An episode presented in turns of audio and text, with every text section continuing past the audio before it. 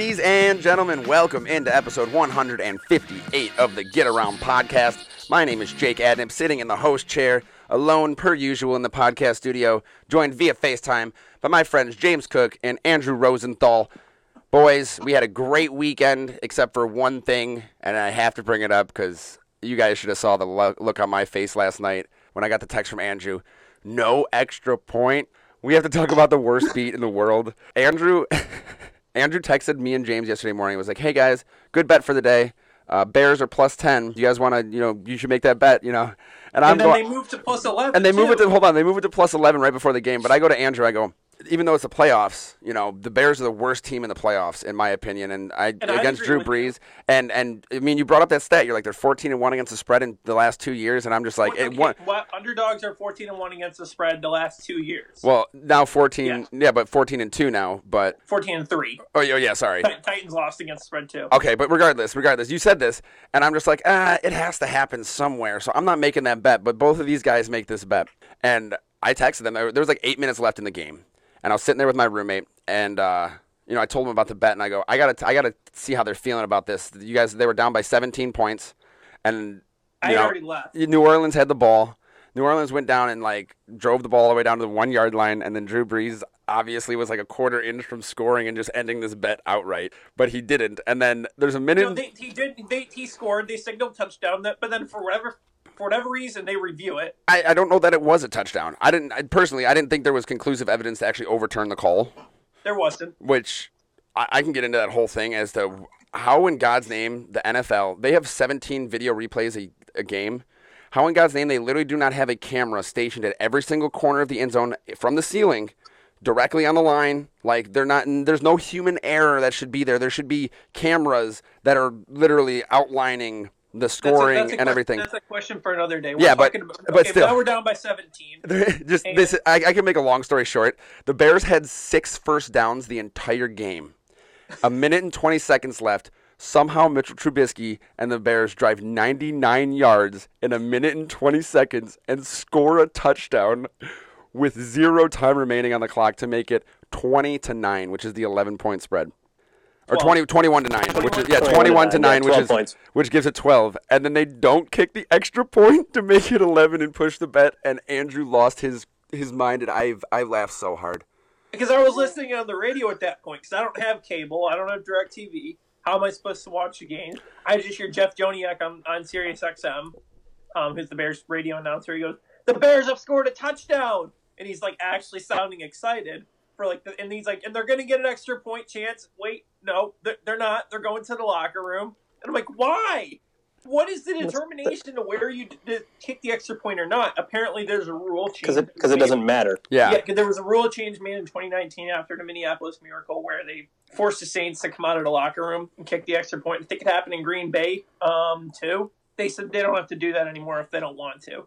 Yeah and it's i mean it was game over i mean trey burton who caught the touchdown which was hey spectacular No, Jimmy catch. Graham. oh it was Jimmy jimmy Graham. graham you're right sorry not trey Burton. It was an amazing catch. amazing he ran right into the locker room he got up he didn't even celebrate his team he ran directly into the locker room he literally i think he still he still had the ball in his hand and just ran into the locker room so i was like it's game over huh but talk That about could a be the last catch of Jimmy Graham's career. Talk about a bad beat.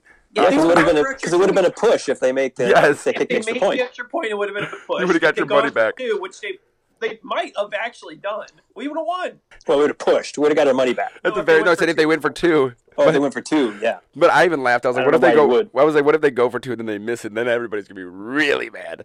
So I just had to bring that up. I was more mad that they got the touchdown because it gave the bet a chance. Like if you would have Yeah. lost 21 this 21 this three, I'm like, yeah, whatever, we lost. Yeah, but then they get that But close. now it's the no, they brought the whole extra point dilemma in, and I'm like, okay, so do we now change the rule like the NCAA? So the NCAA did this. They changed the rule to where you know how teams like chuck the ball across the court at the last second if Yeah, they just Um, throw it backwards and try to get there. Yeah, or in if basketball, the you're ball goes out of bounds with like a half. They're going to now review this. So if the ball goes out of bounds if, with like a half second on the clock, they're going to give the other team a chance to throw, do another half court shot. Yeah, because it's three points. They changed that rule. You only need because of 0.3 seconds to get a shot off. Yeah. So they, they changed that rule to where if there's point three, if there's time on the clock, they're going to give the ball back um, on a half court shot. Yeah. on a full court shot. Yeah, the good thing about this whole game is that it ends the debate that some uh, some people thought that Mitch Trubisky was a good quarterback now suddenly because they had that little run at the end of the season and he had a good winning record, but he hadn't really done a whole lot. It was all David Montgomery, and uh, so at least now we have that tr- that debate settled. I hope. This is already too much to talk about the I know, though. I know. So we're gonna go ahead and tell you what's in what's in store for the rest of this episode. We have a great episode. We are like over the moon over what happened this past week. Yes, two of our local teams got buys, but all six of the football teams Six for six. that are still that were in the playoffs over the break after that extended 56 day layoff, they all move on to the next round. Sutton's Bay is going to be in the state finals, and then our other five teams are in the state semifinals for football for the 2020-21 season. We're going to talk about each one of those games in this episode, what happened last week, and we're going to preview what's about to happen this week. So make sure you stick around. We're going to do a couple before our interview. Um, our interview today is with Traverse City Central's Carson Bourdo, the wide receiver and defensive back who helped lead the Trojans to their first regional title in 32 years. Really excited to get a chat with him. Uh, he had a great interview, so make sure you Stick around to hear from Carson. After that, we're going to talk about a few more of those football games with Joburg and Traverse City St. Francis and Cadillac and Grayling. I mean, all these teams did such amazing things last weekend that we just have an action packed show of football, football, football, which is just so awesome um, that we actually get to talk about sports that have happened. Uh, we are going to get into another rendition of the Hall of Fame, which is extremely exciting because it has been way too long since we were able to honor some of our local athletes for their performances, and we had some really, really good performances in those regional finals. And uh, you're, going to hear about those later. And then we're going to get into another rendition of the trifecta, and you will find out how much fun we have with that later. Before we get too deep, always got to remind you this episode is sponsored by Jimmy John's with two locations in Traverse City Freaky Fresh, Freaky Fast, Jimmy John's, Freak Yeah. Let's put our finger on the heartbeat of the sports world, which is actually pulsating again, and get into the pulse. We have three games that we're going to talk about here before we get into our interview with Carson, and that's going to be Traverse City Central, Cadillac, and Grayling. Those are the three games that we actually attended and covered this weekend. Thank God we got to get out. Thank God we got to see these kids play, and everything went smoothly for our local teams. You know, this antigen testing program has gone well uh, for both football and volleyball thus far. Uh, obviously, we had Suttons Bay and Traverse City St. Francis. Those two teams had games canceled because of coronavirus, either numbers or because of positive tests on the opposing teams. But we'll get to that a bit later. I want to dive into these first couple, and we're, we're going to save Traverse City Central for last in this first segment because we're going to lead into Carson with it. But James, big day in Grayling. I want to start there we, we, we talked, we had Hunter Ventline on this podcast a few weeks ago. The rough start that they had, the year that it's been for Grayling, and they go out and they get their first ever regional title on their home field in a dominating fashion. You just told me if there's anything you took away from that game is that David Milliken is just a straight monster. Yeah, he's just ridiculous. The the photo that we had of him just standing over the Negaunee running back flexing after he had just destroyed him, I think was kind of indicative of the game. On offense and defense, he was just everywhere. Obviously, they had other players making a lot of plays too, but man, Milliken just makes a difference in that game. Uh, and every game, and 268 yards on 18 carries, five touchdowns. Also led the team with 13 tackles. He was just he was just everywhere, and he was just he had a couple times where he did like the the Madden spin move, spun right between two Negaunee players, and then kind of almost hit each other. And and then he had a couple times where he just turned the Jets on and outran everybody.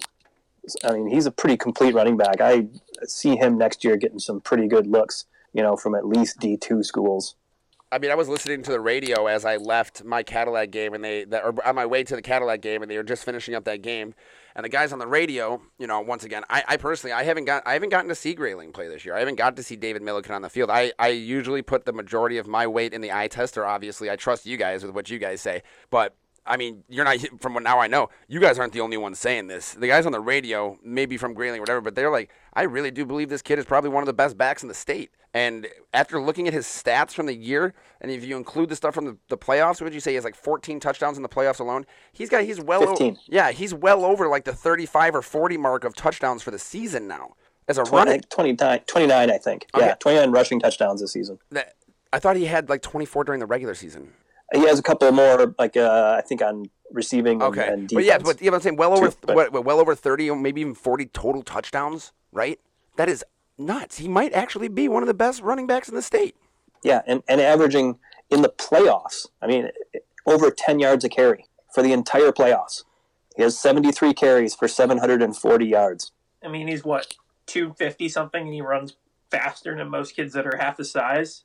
Yeah, he's he's probably about two 205, I would say. You know, he's not the, and he's like about 5'10, 5'11 maybe. But the guy's Yeah, just but- a- but he's well- You simply just don't tackle him. No, you can't arm tackle him. Um, he's powerfully built too. Well, yeah. I, after looking at that photo, like you said that we ran in the newspaper, it, I, I just I took what I took from it was the kid was the kid was dead on the ground, and David had enough time to stand up and celebrate, and the kid just didn't want to stand up after getting hit by that freight train. I mean, I, I I never saw the kid before in all the photos. I mean, this kid looks like he's stocky, he's built, and he looks like he ain't going down for nobody. Um, Grayling obviously did a great job of. Uh, you know, riding him. But you, you talked to Hunter Ventline, you talked to a couple of those other guys who did did things for them. I mean, what what did they do in looking forward now towards Montague? We know that Montague is a is a you know perennial powerhouse, but uh, what what is their what is their emotion? How is this attitude? I mean, first ever regional title, and they're really, if you look at it, they got to do it on their home field, unlike Cadillac. Yeah, they got to do it on their home field. They didn't have to move their game. They uh, they I think they waited a little bit longer to uncover the field so it didn't get as frozen. And then I'm not exactly sure what exactly they did to it after that, but I mean there was no snow on that grass whatsoever. I mean it was just bare grass. It was brown grass because it had been covered in snow for weeks, but it was just grass. I, I don't know if they had done some kind of suction thing or something to get the you know all the snow off, some kind of like leaf blowers or something. But man, they had that whole surface really well done. Yeah, and I didn't realize till I saw your photos that they literally painted the lines orange. They did. That was Yeah, awesome. so that everybody could see them. That was awesome. Like it wasn't. I don't know if that was just because I read your story and I'm like maybe Hunter Orange, but no, the the stripes in the field were literally Hunter Orange. Yeah, and that's something they hadn't done before this season. It was just something that uh, Nate Morey, the AD, got an idea to do this week, I guess, and uh, and they just went ahead with it That's awesome. because they had to redo the lines anyway because they'd Yeah. been sitting there under snow for months, so they were kind of messed up. Is that And, the uh, first team ever to play a game of football on orange stripes? I mean, probably not, but it's still cool. I'm gonna say, think about like Boise. Boise State probably had uh, made it orange at one point with that blue field. But James, I just I, you you said that you got a little bit of insight on Montague. What do you got? Uh, what do you got coming up this weekend with Grayling? Um, well, you know, Montague is a, a, a perennial powerhouse, like you said, um, and people that uh, follow Traverse City St. Francis know that. They've run into him in the playoffs a couple times. A couple years ago, when they had Danny Passano at quarterback and Joey Mizlakovich, they ran into Montague in the semifinals, and uh, you know they ran into uh, some big kids there. um, and again, the same thing is going to happen here. I mean, Montague's got a uh, a 285 pound lineman who's going to Grand Valley State. Um, they got another kid who's uh, going to Michigan Tech. They're, they're, the same kind of as they usually are. They're a pretty big juggernaut, and they're Division Six this year instead of Division Seven when they ran into St. Francis a couple years ago. So Grayling is going to have a uh, a tall task on their hands, but we're talking Yeah. about a team that is running hot. Yeah. They dropped 50 points on you know in a, in, a, in a regional final. They have been the offense has been running hot. I, I'm excited to see that game and see if they can pull that upset. Yeah, Montague is ranked number one in the Division Six rankings. They are the team that make that Glen Lake beat in overtime last year on the Brett Peterson touchdown catch in overtime to get to the finals. So maybe a little bit more Northern Michigan magic for a repeat. Now, I'm, I'm going to go ahead and dive into the game that I went to, which it was Cadillacs versus Forest Hills Eastern. And I mean, they had to move to Thirlby because the field froze over, unsafe conditions. Uh, it was a bit late of a game, but, you know, they did all these switches, got to play on turf. And to start that game, Cadillac was just, they were all out of sorts. And, you know, we talked to a bunch of these coaches and volleyball coaches, football coaches. They were all worried about the 56 day layoff and having to shake off the rust and maybe some sloppy play in the first bit. That's exactly what happened for Cadillac in the first the first half of that game. I mean, they had three fumbles, three turnovers. Um, they couldn't really get anything going outside of when Aiden Gurdon, you know, scrambled out of a um, an option and made a huge like 30 yard gain that set up the first score from Noah Cochran. But it was 20 to six at halftime, and I got to be honest with you, it did not look like Cadillac had anything going for them. Right at right before the the end of the half, Cadillac was making their best drive, got down to the one yard line after which this was this kind of stunk. They, they threw a pass about 35, 40 yard pass. He dove for the pylon and they, they marked him a yard short when he dove for the pylon. And, you know, with review or whatever, you know, you would like to see if it was actually like that, but they marked him short. The very next play, they run a QB sneak and it fumbles on the goal line and they recovered it on the one yard line with 44 seconds left in the half, and that kind of just like took the wind out of Cadillac sails. and I was like, oh Wardy. Uh, but they came back, and then right out of the right out of the gate, you know, Cadillac got the ball. They drove down the field 75 yards. Uh, Carter Harsh went ahead and you know put that put that in the end zone like four minutes after the half, and then Cadillac was on a roll.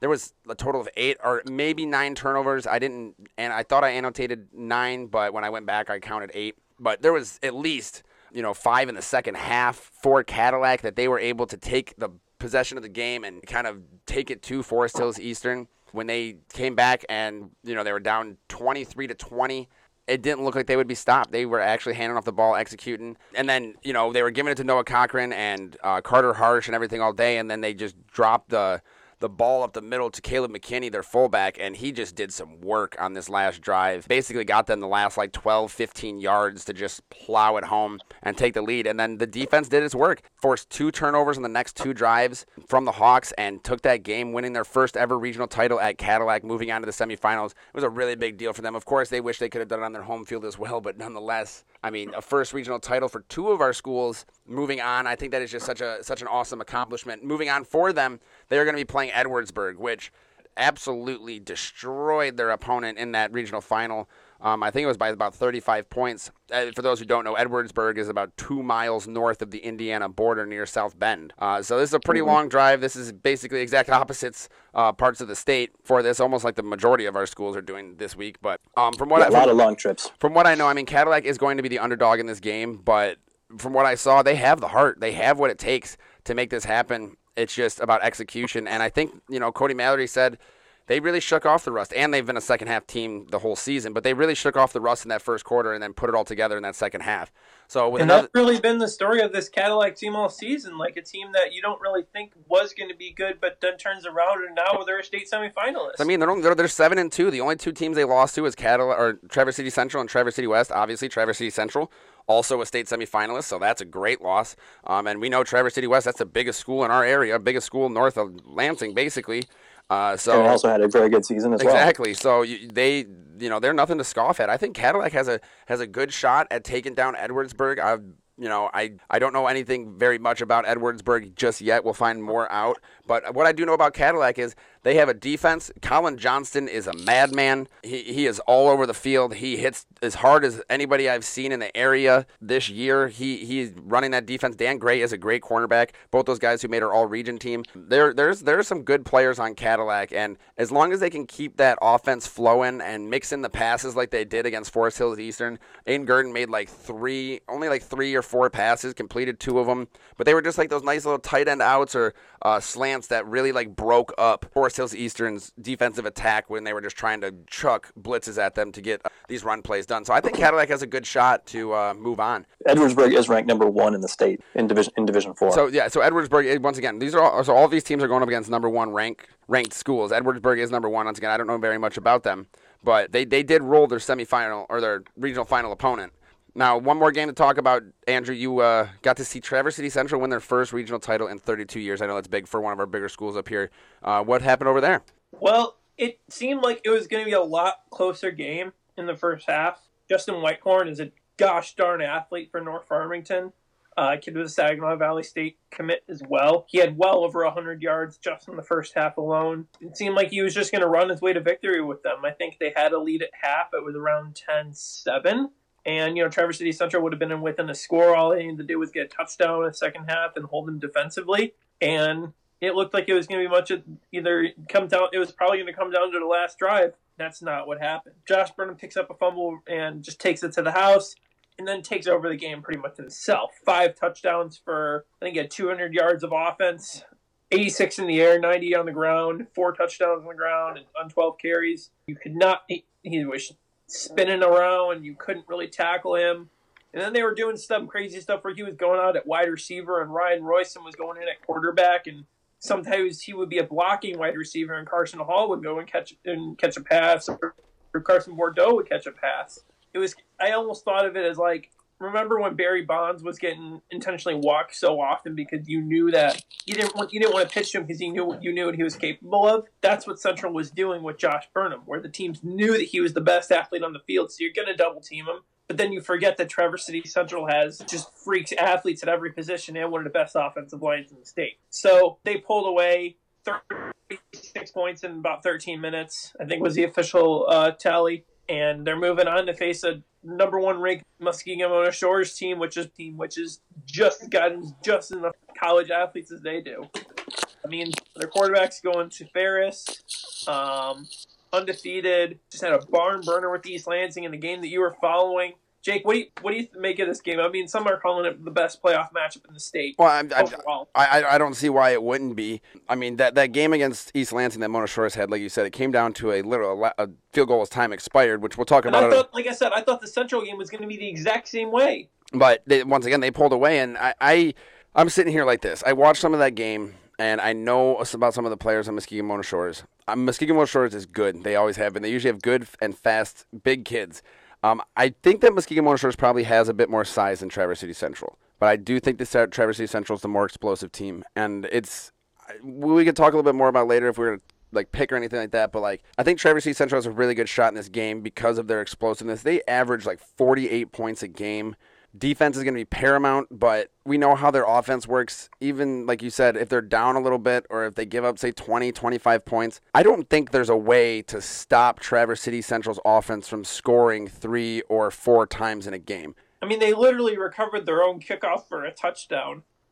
Well, I'm, I'm, I'm, I'm not even talking about special teams. I'm just talking about their offense. Just Traverse City Central's offense. I think it is good enough that any team, Mona Shores, anybody else, they have to not only hold them to say 28 points, but they have to score more than 28 points to beat them.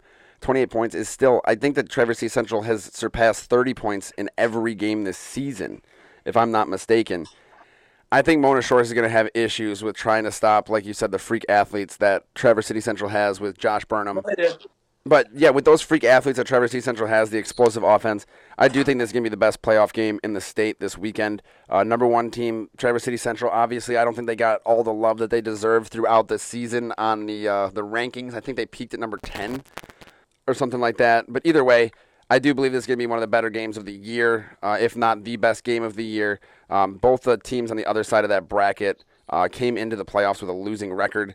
So this is to me kind of like there's there's no de facto state championship, but whoever wins this game is going to be favored for the state championship come the week the following week. But let's go ahead and talk to one of those freak athletes. Let's get an insight from the athletes themselves. Traverse City Central's Carson Bourdo, who had two interceptions in the game, is against North Farmington. Uh, we got his insight about the game and what is ahead for the Trojans. Let's go ahead and give a listen to that now.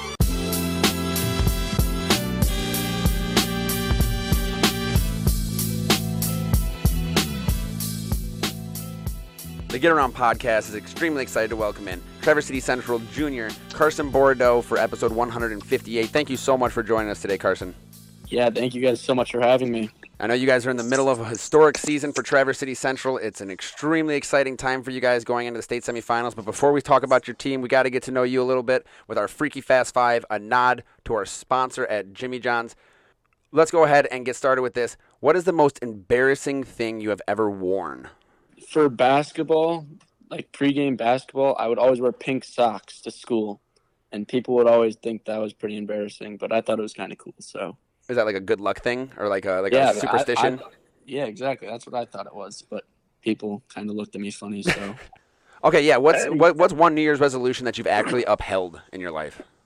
Jeez, I told myself a couple years ago that I was going to start working out and like doing push-ups and sit-ups every single night, and I did that, and I, I still do that every single night. I do push-ups and sit-ups every night, so I, I still do that from two years ago. Not even just a New Year's resolution. That's like a new life resolution. Yeah, yeah, a couple years ago. Yep. Best football movie? Best football movie. Oh, The Longest Yard with Adam Sandler. It's a classic. Okay. Yeah, I'm a big Adam Sandler fan. So Uh, Okay, so what's the best Adam Best- Sandler movie then? yeah. Waterboy. Actually, that might be the best. That might be the best football movie. Actually. Okay. I you know what? I never that's funny you bring that up. I don't think that's ever been in the conversation for like best football movie, but that is totally a great football movie. It's a great movie. Yeah. Yeah. Yeah. What's the worst Adam Sandler movie?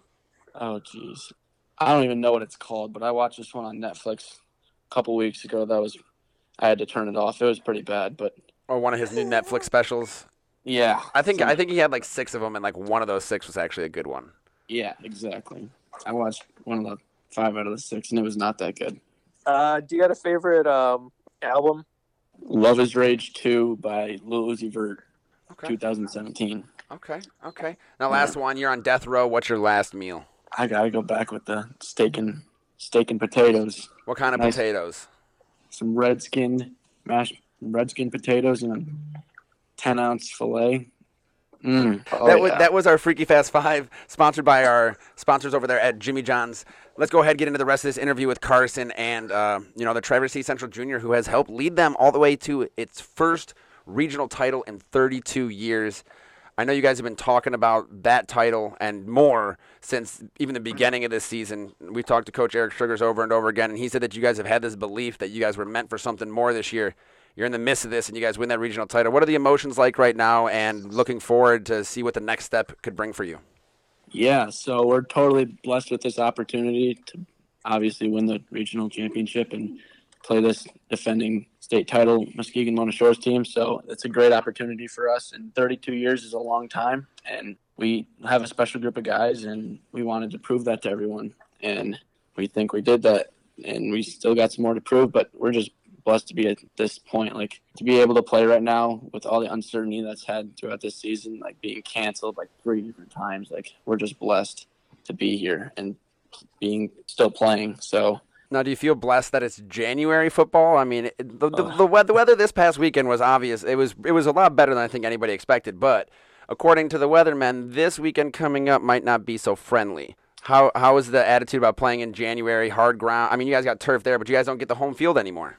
Hmm so yeah so obviously weather's going to play a pretty distinct role in these games but i mean we're just more focused on the task at hand and right now we're just trying to prepare for this great team that we're about to play with some great players on it and hopefully the weather won't impact us too much and we can just go out and play football the game that we love and the teammates that we love and hopefully i mean when, when we play i mean the adrenaline kicks in so like most of us weren't even feeling the cold weather there's so much adrenaline in a regional championship or semifinal or district championship so the adrenaline kicks in big time especially during these cold winter northern michigan months I mean, what was that? 38 points in 13 minutes against uh, North Farmington, and you had nearly a pick six and all these other crazy stuff in that game. I mean, what what, what was that game all about?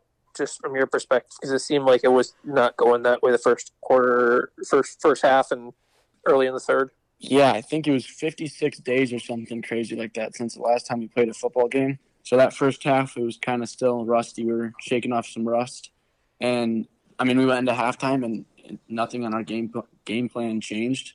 We just, like said, we just have to relax, just keep playing our game. It's gonna it's gonna go our way, and that's what we did. We all relaxed. We started making plays, and once that confidence flipped, we could get going and get rolling. And we had a few big plays that definitely flipped it and then before we know it we're up and we have all the confidence and we're getting excited and all that and it, it was fun it I was mean, what? Five touchdowns by Josh Burnham, and that's not really anything unusual. He picks up a ball and runs it back for a touchdown. That's not anything unusual either. I mean, how, how fast is this Trojans offense going? I mean, we haven't even been at some of the games that you guys have just blown out teams by 60 points. I mean, what what is about your offense that just works so well, you think? um our offense is it's it's pretty fun to be a part of with guys like austin and carson hall and our receivers like dante and nolan and obviously josh. And our o line is something special this year. Like we are all super close as an offense and we all believe that we say we're going to do something we can all do it. So just running behind our big O linemen and we have very fast guys in austin and carson hall and obviously josh helps out a bunch too so. I mean, you're you're pretty fast yourself, you know. Yeah, but yeah, but I mean, what what do you think is the most? Uh, what what do you think is the biggest part of that offense? Obviously, you just mentioned five different things that are kind of like a five tool deal for you guys' offense with speed, the offensive line, you know, even the execution that you guys are able to do. The running back with Austin Bills. I mean, his feet are Mhm. fast. What do you think is like the biggest cog in that machine? Our O line for sure. Um, we talked about during the game how our O line is just going to keep hitting and hitting, and they're going to start wearing out. The backers and their D line is going to start wearing out, and by the end of the third quarter, start of the fourth, I mean they were wheezing because they were so tired of getting hit. So our O line is definitely the juggernaut behind our offense. Um, there are there are boys up there I mean, for sure. we, we talk about your guys' offense all the time, how explosive it is, but I want to talk about your defense and I mean even you individually in particular. I think now with the with the playoffs, you got something like 11 or 13 interceptions on the year. What about those game-changing plays, the momentum shift? What do you think those do for your team when you can get the ball back and give it back to that explosive offense the way that you have so many times this season? Yeah, for sure. So, coach, our coaches on defense, we basically try and get the ball back to our offense as soon as possible because if the ball's in our offense most of the game, we're we're confident about about the game. So, our coaches make sure that we know certain things that they like to do and they watch tons of film. They have us totally prepared for everything that they're going to throw at us. So, like all my credit for everything that I've accomplished just goes to the coaches because they have me. They tell me what to do. They tell me what's going to happen, and then I just have to go out there and execute it. So it's pretty. It's pretty easy for me. Like I know it's coming because they can just teach me stuff like that. Just is super impactful, and getting the ball back to our offense is very helpful. So yeah. So how many games do you have where you only have one interception? Because it's less than games that you have two. yeah, I had one against Swartz Creek, and that was it. One then two and every yeah. other one. every other time he gets interceptions, it's two. Why is it always two? That's a great question. Yeah, I, I think it's just how much the preparation goes into the coaches and film watching.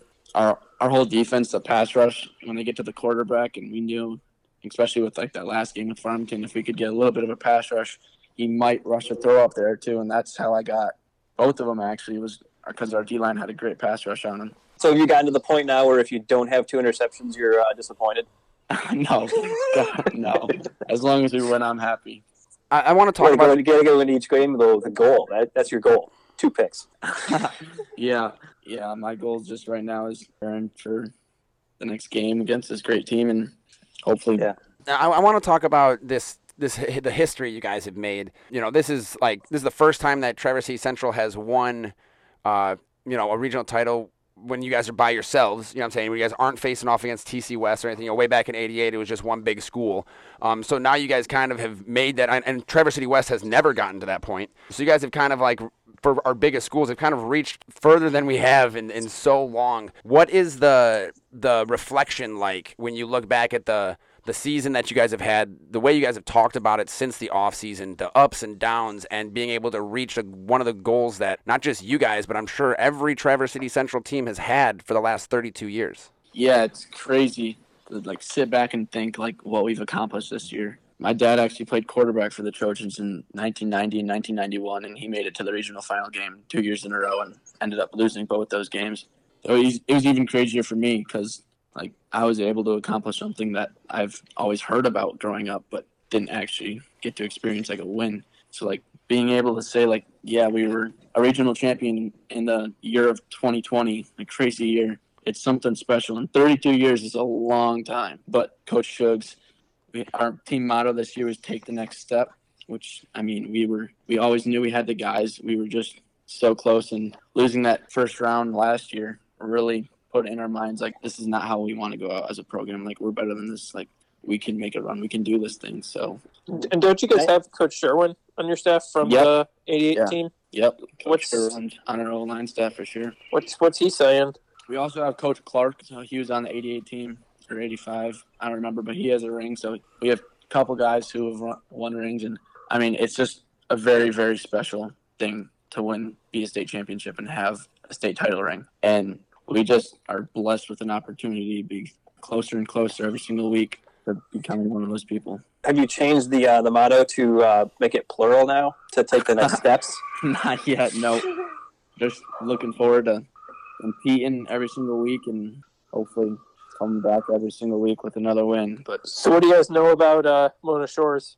Mona Shores is a phenomenal football team, phenomenal football program. They're the defending state champs, and they have an incredible quarterback safety in Brady Rose. He's a great player, and we're still struggling on how we're looking to stop him. He's he's a, he's a great player for sure. So it's going to be a good game, and they're a great team, and definitely not underestimating them. They're they are for real. They are they're they're a great team. I, I don't want to jump way too far ahead, but I have to think about it this way.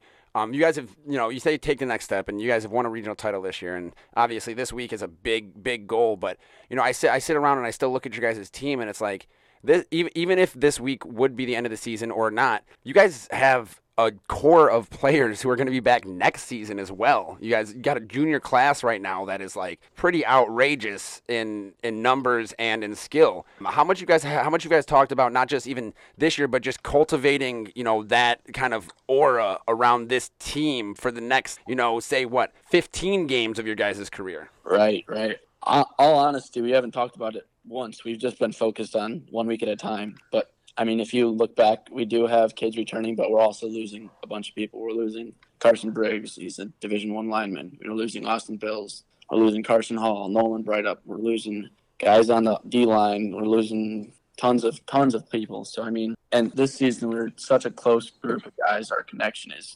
crazy, and that's why we've been able to make a run in the playoffs. But um, I would say, do you think do you think your guys' connection has only been strengthened by the the crazy roller coaster that has happened this year? For sure, totally. So after like basically in quarantine, so March, we got together as a team and started throwing. I'd say once every other day, and then so we went through that all throughout summer. And we remember the first time football got canceled, we texted the group chat and said, "All right, let's go throw." And there's no coaches at any of these, um, obviously. So it was just us. So we just bonded over that, and the connection just grew and grew and grew. And then 56, 57 days ago, they said, "All right, we're going on another pause." So we always were texting each other, always connecting, making sure that we are still working. It, it, it's a special group of guys. We have a crazy bonding connection for sure. So you guys are like, "Hey, pause. Hey, let's go play some more football. Hey, pause. Yeah. Let's go play some more football. exactly. Pause. Let's go play some more football." That's the mindset we had to have. So even if we like, we none of us ever expected that we wouldn't get another game together. We thought that if we didn't get to finish it this year, it would be in the spring or maybe late this year. And obviously, it was late this year and into the next 2021. We're just blessed we were able to still play some more ball and hopefully still have some more. What's the biggest lesson that you as an individual and you guys as a team have learned uh, through what has what I would label as probably the craziest football season in Michigan high school sports history?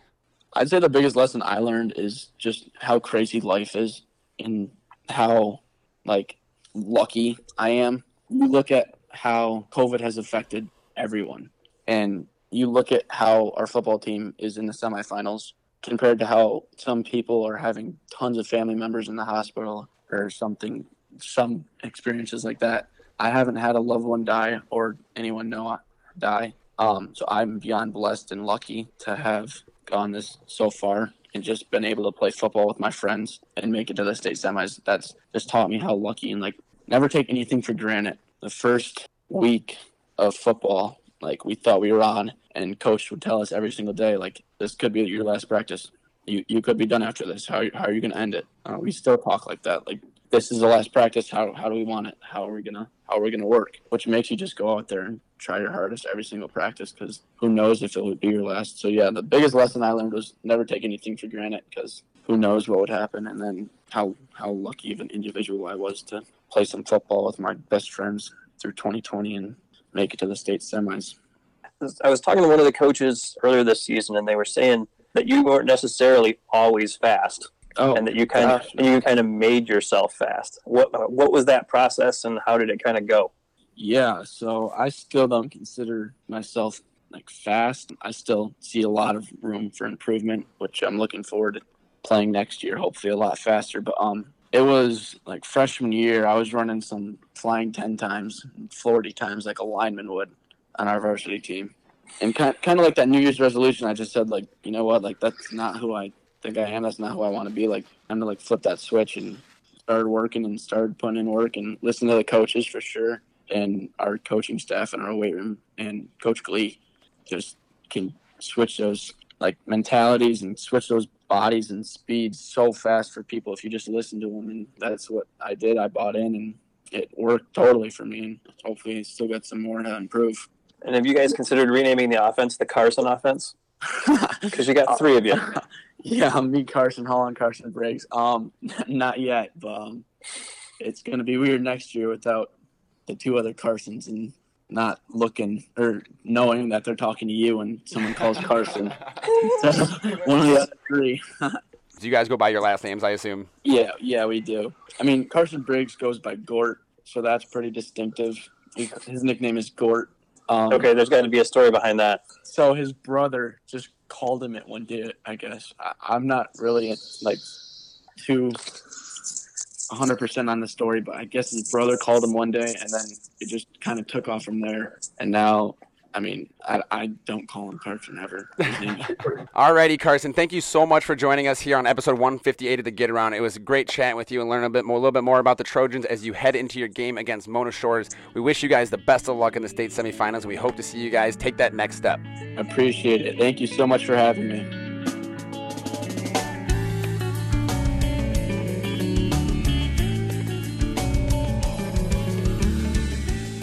Another huge thank you to Carson Bourdo for joining us here at the Get Around. I know everybody's excited to see that semifinal game this weekend and hopefully see them down at Ford Field in just a couple of weeks. That interview sponsored by Jimmy John's with two locations in Traverse City. Jimmy John's is freaks about fresh meat, eh, bread, and veggies because that means better sandwiches for all. Freaky fresh, freaky fast. Jimmy John's freak yeah. We got three more games to talk about, gentlemen, and these are three that I feel like we're, we're gonna have to kind of do a wait and see approach. We'll start with the one that played this weekend, and then we'll talk about the two that got kind of pushed on to the next round. Uh, we weren't at this Joburg game, but Joburg beat Iron Mountain seven to six at the Superior Dome as Iron Mountain missed a field goal as time expired, wide left. I, we, we know that Joburg, once again, they had a very high powered offense. They were playing inside. It's a bit different than what they're used to. But I was super surprised that they were only held to seven points. Regardless of Iron Mountain or not, regard you know Mar- Iron Mountain's always been good, and they only played three games this year. But the fact that that game was seven to six really, really, really surprised me. They go on to play Ubley next. I want to preview more than we can reflect because we really didn't get to see that game, and Iron Mountain only played three games, so I don't know how much of a testament that is to anything. But James, you said that you think this is probably the one game this weekend that our local team is the favorite. No, I, I think it's the one that's the most. Yes, Joburg is just uh, obviously shown that they can shut down high power teams. They can score on their own, and uh, I, I just kind of have a I just have a feeling about this one. And like you said, we've got a, a string of our teams running into teams that are that are ranked number one in the state. so, and with with Ubley, we don't have that. Um, you know, they're they're ranked decent, but not not that high. well, I mean, obviously they're not number one because Joburg has more points and gets the home game, which we should announce. Uh, we got the news today. That game will actually be played at Thirlby Field this weekend. So if there's any Joburg natives who don't get to go out there that very often, hey, make sure you check it out at Thirlby Field. Yeah, That's- they were going to play at Frankfort until that game got canceled. Um, that would have been cool to go see Joburg. But yeah, welcome to Traverse City, Joburg. Uh, we Yeah. write about you and talk about you in the paper all the time, but you're an hour and 45 minutes away. Yeah, I think it's kind of interesting that uh, you know we were worried about how the athletes would uh, would take this two month layoff or almost two month layoff, and it would actually turns out that it's the fields themselves that didn't uh, survive the layoff as well. Right, right. The, the, the, they, they didn't do too much upkeep on the fields with the weather. I can understand it. It's like we've never played January football before. Like the, the fields aren't supposed to be in good shape right now. They're supposed to be frozen. and, and nobody knows how to keep these fields up like this because nobody's ever had to really do it before at, at this high school level. I mean, Yeah. if you're not running an NFL team's facility, you you know you, you don't know how to have a an outdoor field play ready in late January. you know, I was cracking up with uh, Cadillac's Fred Bryant after they got the move game. The game moved to Thirlby. I was like, this has to give you so much leverage with the school board to finally get a turf field at Cadillac because they're the only ones in the Big North who don't have a turf field. I was like, you you got your first regional title, but you had to do it at Thirlby, so time to get a turf field at Cadillac. But nonetheless, Joburg has probably the not I'm not saying the best shot, but probably the best odds if you look at it. They are the you know the higher ranked team. They have the home field advantage technically, even though it's not technically their home field. I mean, like you said, Ubley's Ubley's way up in the thumb. So this is gonna be a long drive for Ubley to get up here to Traverse City. It's I mean it's still a couple hours for Joburg, but you know they just went up to the Superior Dome and had to do this. So this is nothing for them. I think that Joburg has a really really good shot of making their way down to Ford Field in Division Eight. Now we have uh, now we got two more games to talk. Ubley, Ubley is. I do want to, to talk about football with them. They did lose two games. One was to Sandusky. The other was to Harbor Beach. I've never heard of. They're either of both in the those thumb. teams. They're- yeah, they both other teams in the thumb. Yeah, they've played. They just came off of Carson City Crystal, which I don't know much about either. That's a Lansing area team. Either way, They shut out a couple teams. Either way, I, I, I think Joburg gets back to their form of scoring like 40 points in a game this week, and uh, we'll see. We got two more games to talk about, fellas, and these are really big ones, and this is where there's a lot of questions. And the big thing with, you know, I guess we'll start off with Traverse City St. Francis, and we'll save the state final for last. The big thing with Traverse City St. Francis is, you know, they came in, they're getting prepared. They they knew well before that Oscoda, you know, backed out of this, so they stopped, you know, preparing for Oscoda and have just been practicing and getting their own game plan back underway. I think that's a very beneficial deal even though they haven't played a game, which I think that that would have been more beneficial. It's so hard to now think that you know they're on what now a 63 day layoff in between games instead of 56 like the rest of these teams. Traverse City St. Francis is in a bit of a peculiar situation that you know they have to go into a state semifinal having not played in two months. That, that's that, that's wild. But we know what they're capable of. But they also they're going up against Cass City, who took out number one ranked Ithaca in a landslide. I think it was like 44 to seven or something like that. Mm-hmm. 44 to 12 regardless you know i thought i know i know a lot about ithaca i thought ithaca was going to be the ones to you know meet up with traverse city st francis i was actually really i was going to be really excited for that game but cass city nonetheless they take out ithaca and now they're facing traverse city st francis. I want to ask you guys is it more of i mean how much of a detriment do you think it is that traverse city st francis didn't get to play a regional final game? Well they were going to have a good basketball team from what i've heard this season too so that i think the players once that quarterback got hurt in the meantime, in between their last football game and this and this one, um, when he got hurt, I think that really, I think hurt their chances, and they started looking forward to, to basketball. Really took the wind out of their sails. I think it'll be interesting to do the, an over under on how many times you think the ball will be thrown in this football game from Cass City and St. Francis. Total. I'll say six. I, I, would, I would set the over under at about six. Yeah. Yeah because I get I'm, I'm gonna I'm gonna bet you that Cass City doesn't throw the ball once. And I'm gonna bet you St. Francis does about four times. Or something like that, because they didn't. I don't think they threw the ball a single time against Ithaca. They ran for 470 yards. They run a pure wing T.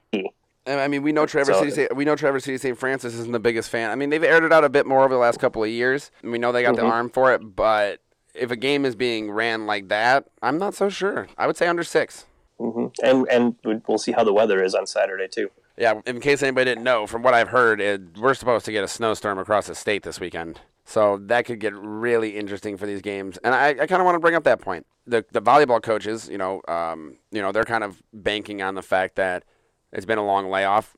Even the best teams aren't their best right now. You know, anybody can kind of win.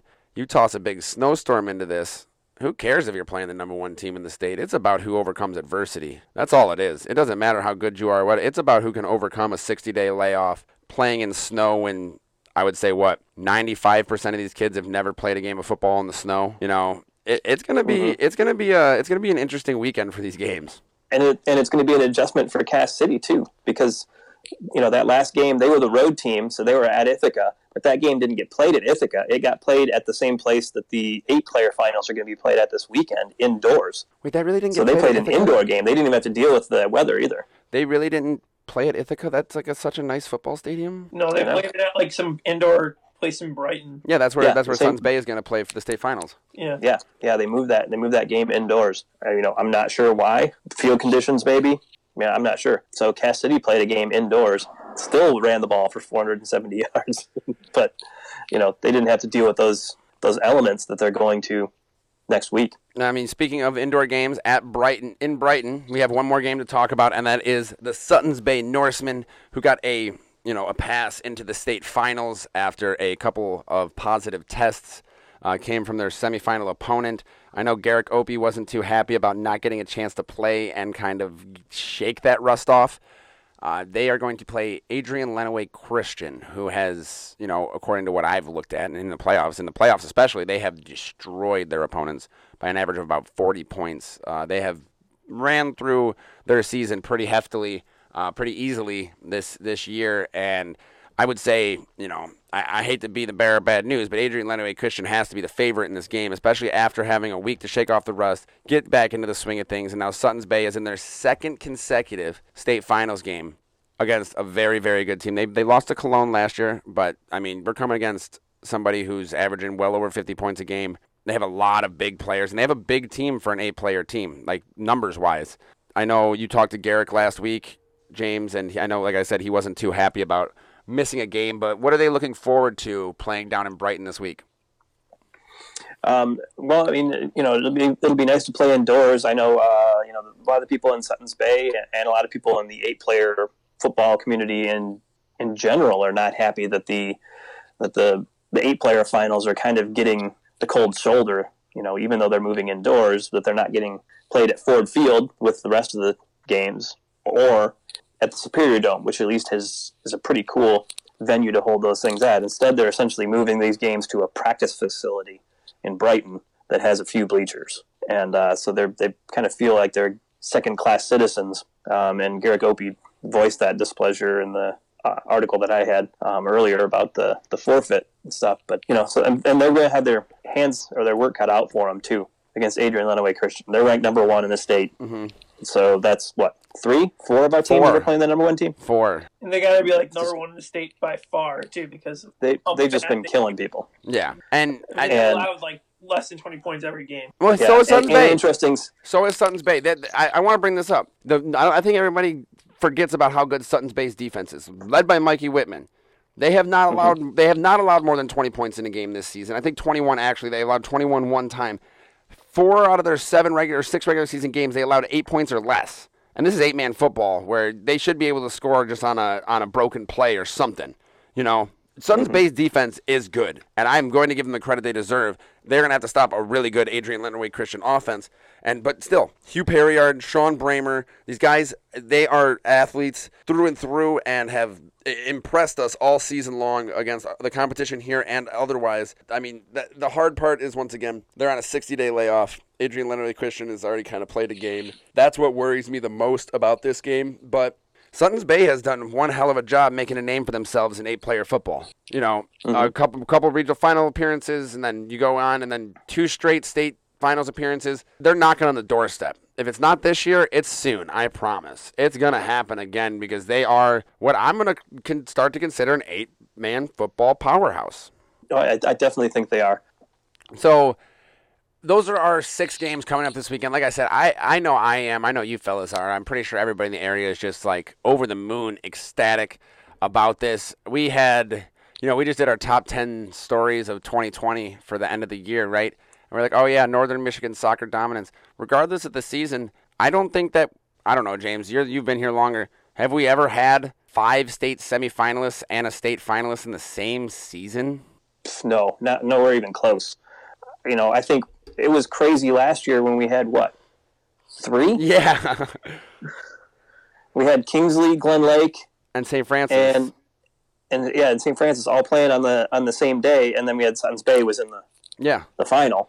Um, so so last year was just kind of was crazy, you know. With, and we had to you know we're like oh we have to start hiring freelancers to do some of this stuff because we don't have enough bodies to go around, and we're gonna have to do the same thing this week. Uh, and, so, and then it'll get even more complicated if we have some volleyball teams still playing on Saturday. Yeah, we're gonna have to like double our entire staff with freelancers this weekend just to make sure we get all these games in, which is awesome. And that's what I So- I can't get over how awesome it is.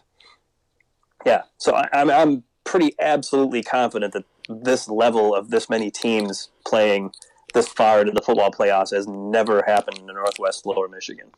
Now, like I said, I was surprised that we went six for six this past weekend. I know I, I there's just I, I'm not trying to be a, a you know a bugaboo, but there is a very very very very very small chance that we go six for six this weekend, right? Or at least five. Against four number one teams, Yeah, I find it unlikely that all six teams win. Yes, but, But- out of six, I feel like we have a good shot at having some people in the state finals. Or out of five, I guess we already have one in the state finals. But out of the other five, I think we have a pretty good shot at having a couple teams make their way down to Ford Field for what will be a bit different, but in nonetheless just as exciting state finals run. We here at the Record Eagle, we're proud of all these teams. I'm so glad that we get to cover them, and we're back, and they're back, and the layoff didn't, you know, completely destroy everybody's hopes and dreams. So screw you, coronavirus. We might get some state titles out of this. We'll get a trip to Detroit, hopefully. Yeah, right. I could go see my family again. Anyways, that's going to do it for our previews and our roundups of the last few games. Those segments sponsored by Jimmy John's with two locations in Traverse City. Order a tasty sandwich today with the Jimmy John's app. We have a couple segments left, and first we just got to go into our Hall of Fame. It's been a while, but we actually have sports back, so that means we put somebody else into the Hall of Fame. We each have a performance from our games, and we're going to vote on them per usual to see who is the latest member inducted. I will go first from my game, the Cadillac game. Carter Harsh was kind of the difference maker there. They were down two scores and turned around, and he pick, picked off a pass right as Forest Hills Eastern was entering the red zone, turned that momentum around. That's when they drove down, put up that that touchdown, and they came back. Carter scored two touchdowns in the second half, uh, rushing touchdowns in the second half, and kind of sparked Cadillac to that comeback victory for their first ever regional title. So he's my nomination. What about you, fellas? Uh, podcast Carson Bourdo. Uh, six times he touched the ball. He got 130 yards out of that and a touchdown. Two picks too. And like I said, he was just one of those guys that, in addition to Josh Burnham, was just an, another athlete on the field you couldn't forget about. Yeah, and then the other guy is well, somebody we already talked about, uh, David Milliken from Grayling in that game against Negaunee. I mean, uh, I felt sorry for those kids from Negaunee trying to tackle him. I mean, 18 carries for 268. That's just that's just ridiculous. That's like 14 plus yards a carry. Yeah, he averaged. You're getting two first downs for every time you touch the ball. yeah, his his five TD runs were a combined 174 yards. That's just yeah. You're not you're not tackling that kid. So let's put it to a vote. I I mean I I can't lie. I think it's obvious. I have to vote for David Milliken. I tried to put him up for the Hall of Fame earlier this year, and you guys were like, "Nah, we're good." But I think it's uh, better late than never. David Milliken. I don't remember us ever saying no on David Milliken, but I'm going to vote for David I, Milliken. I was like, I, I was it, it's not, it's not that we said no. He was putting up stats. Well, yeah, but And- all it takes is a better performance from somebody on that said week. This week, Yeah. David Milliken had the best performance, for sure. James, are you are you voting for Milliken as well? Are We making it unanimous? Yeah, I mean, five TDs. He's had two play- games in the playoffs where he scored five TDs already this year and four in another. I mean, almost 300 That's yards rushing. That's just nuts. So, congratulations to Grayling's David Milliken for being the latest inductee into the Get Around Hall of Fame, the first of 2021. So, get that new class started. That's how we like to hear it. That segment sponsored by Jimmy John's with two locations in Traverse City. At Jimmy John's, they spend six hours slicing and baking every day to make you a 30 second sandwich. Freaky fresh, freaky fast. Jimmy John's, freak yeah. That brings us into our final segment, the trifecta. And we have been really football focused and um, completely into these games. So for our trifecta, I want to do some picks, and I know that we can get some flack for this, and they may not like to, you know, like what they hear. But I'm also I'm here, and I've said this a hundred times over. If there's coaches, athletes, I'm here for your poster board material. Stick my name up there, put my face on there, throw darts at it if you have to and uh, tell your team this guy doesn't believe in you. You better prove him wrong. Because if you can prove me wrong, that's all the better. So we're gonna make some picks. Uh, we each are gonna pick two games. Since there's six games this weekend, we're each gonna pick two games. Uh, James, I'm, what, I'm, I'm I'm picking games that we have have not seen. That we have the games that we have not covered. So this is this is just ones that we know. So James, I'm gonna have you pick Sutton's Bay and Johannesburg Lewiston. Andrew, you are going to pick Cadillac and Traverse City St. Francis. I'm going to do Traverse City Central and Grayling. James, let's start with you. Sutton's Bay in that state championship against Lenawee Christian. What's your pick? We want uh, scores too. We want scores too. Just yeah, for I, I mean, Lenawee is ranked number one, and I mean, as much as I don't want to, you know, I, I, I, you can't. It's hard to ignore that, um, and and the way they've just been steamrolling teams this season, and and the the layoff that Sutton's Bay's had, not playing a game last week, and all that. Uh, I, I think I think Lenawee has got to be the uh, the favorite here. final score. It's, it's eight man, so it'll probably be fairly high high scoring. I'll say like uh, forty two to thirty five. Alrighty. And then your other game, James, will be Joburg and Ubley. Who do you got? I'm going to take Joburg in this game. I I, I just think that uh, it's going to be hard for anybody to stop Sheldon Huff and that wing T. You know, um, Iron Mountain did a pretty good job of it, but you know that was indoors. Um, so I think I think outdoors kind of more suits Joburg. They've been practicing outdoors, having a good time doing it, and everything for the last few weeks. So I think the outdoors actually gives them a little bit of a of a leg up there. Score? I don't think it's going to be high scoring, kind of like the Iron Mountain game wasn't, but I'll say uh, 28 to 14. Alrighty. Andrew, you're next. So we'll, we'll go into the one. Traverse City St. Francis. They get that long layoff, but they get to go play Cass City, who just t- took down Ithaca. They're one of our teams who isn't against the number one ranked team. Who do you got, and what's the score? I think you just said it best. I mean, they beat Ithaca. um, it's hard to. I don't know. I don't know the circumstances of that game in particular, but I think they were up like twenty to nothing in the first quarter against them. So I'm gonna take. I have to take Cass City here in this position. Um, even though I haven't seen St. Francis in two weeks, I, I know Ithaca scored a couple points later in the game to make the score score a little bit better than it seemed, but Cass City just steamrolled Ithaca and kind of in the same way the same way the Browns beat uh, the Steelers yesterday. You know, you thought they were going to come back and they didn't. Uh, I'm going to go thirty to twenty. Thirty to twenty. Yeah, I think I think that layoff for Traverse City St. Francis isn't isn't a friend at this point. And now your other game, Cadillac and Edwardsburg going up against a Cadillac going up against another number one team in the state, all the way down there at the south part of this lovely mitten. Who you got, and what's the score? Well, Edward, Edwardsburg hasn't really played that many teams this season. They've had a couple games canceled, but they've only allowed one touchdown in what one, two, three, four, five, six of those. Their defense is just incredible, and it's like well, it's kind of like Lenawee, where um, you know what Cadillac's capable of, but you also know what Edwardsburg has done. So I'm gonna have to take Edwardsburg in this situation. What's the score? Ooh, I'm gonna get. I'm gonna take a lot of stuff for this. Thirty-eight to seven. Alrighty, sounds like it sounds like a lopsided victory. I will. I, uh, I, I, I mean, maybe a little more lopsided than that. We'll see, Cadillac. You got you got a you got a little test on your hands. Let's prove everybody wrong. Now on mine, I have Traverse City Central and Mona Shores, and then Grayling Montague. I'll start with Grayling and Montague. We like you like you said, James Montague fell in this spot to Glen Lake last year. Glen Lake made that run down to the state finals. I I don't know. I feel some magic with this Grayling team. Montague's got big kids, but we've talked to Hunter. We talked to these guys. They had a rough start to the season. I feel like if there's anybody, I, they I, Grayling has since October 1st. I think Grayling has been the one team that has actually played every minute, every down, every game like it is their last. Eric Tunney even you know turned around and kind of made it seem like, oh yeah, um, you know, we are done. But they've played every game like it's their last. I think they have some magic. I think that Grayling pulls this out over Montague. And this isn't like just me trying to be a homer. I, I think Grayling pulls us out over Montague in a close game, 28 to 24. I mean, we found them in this situation against Manistee.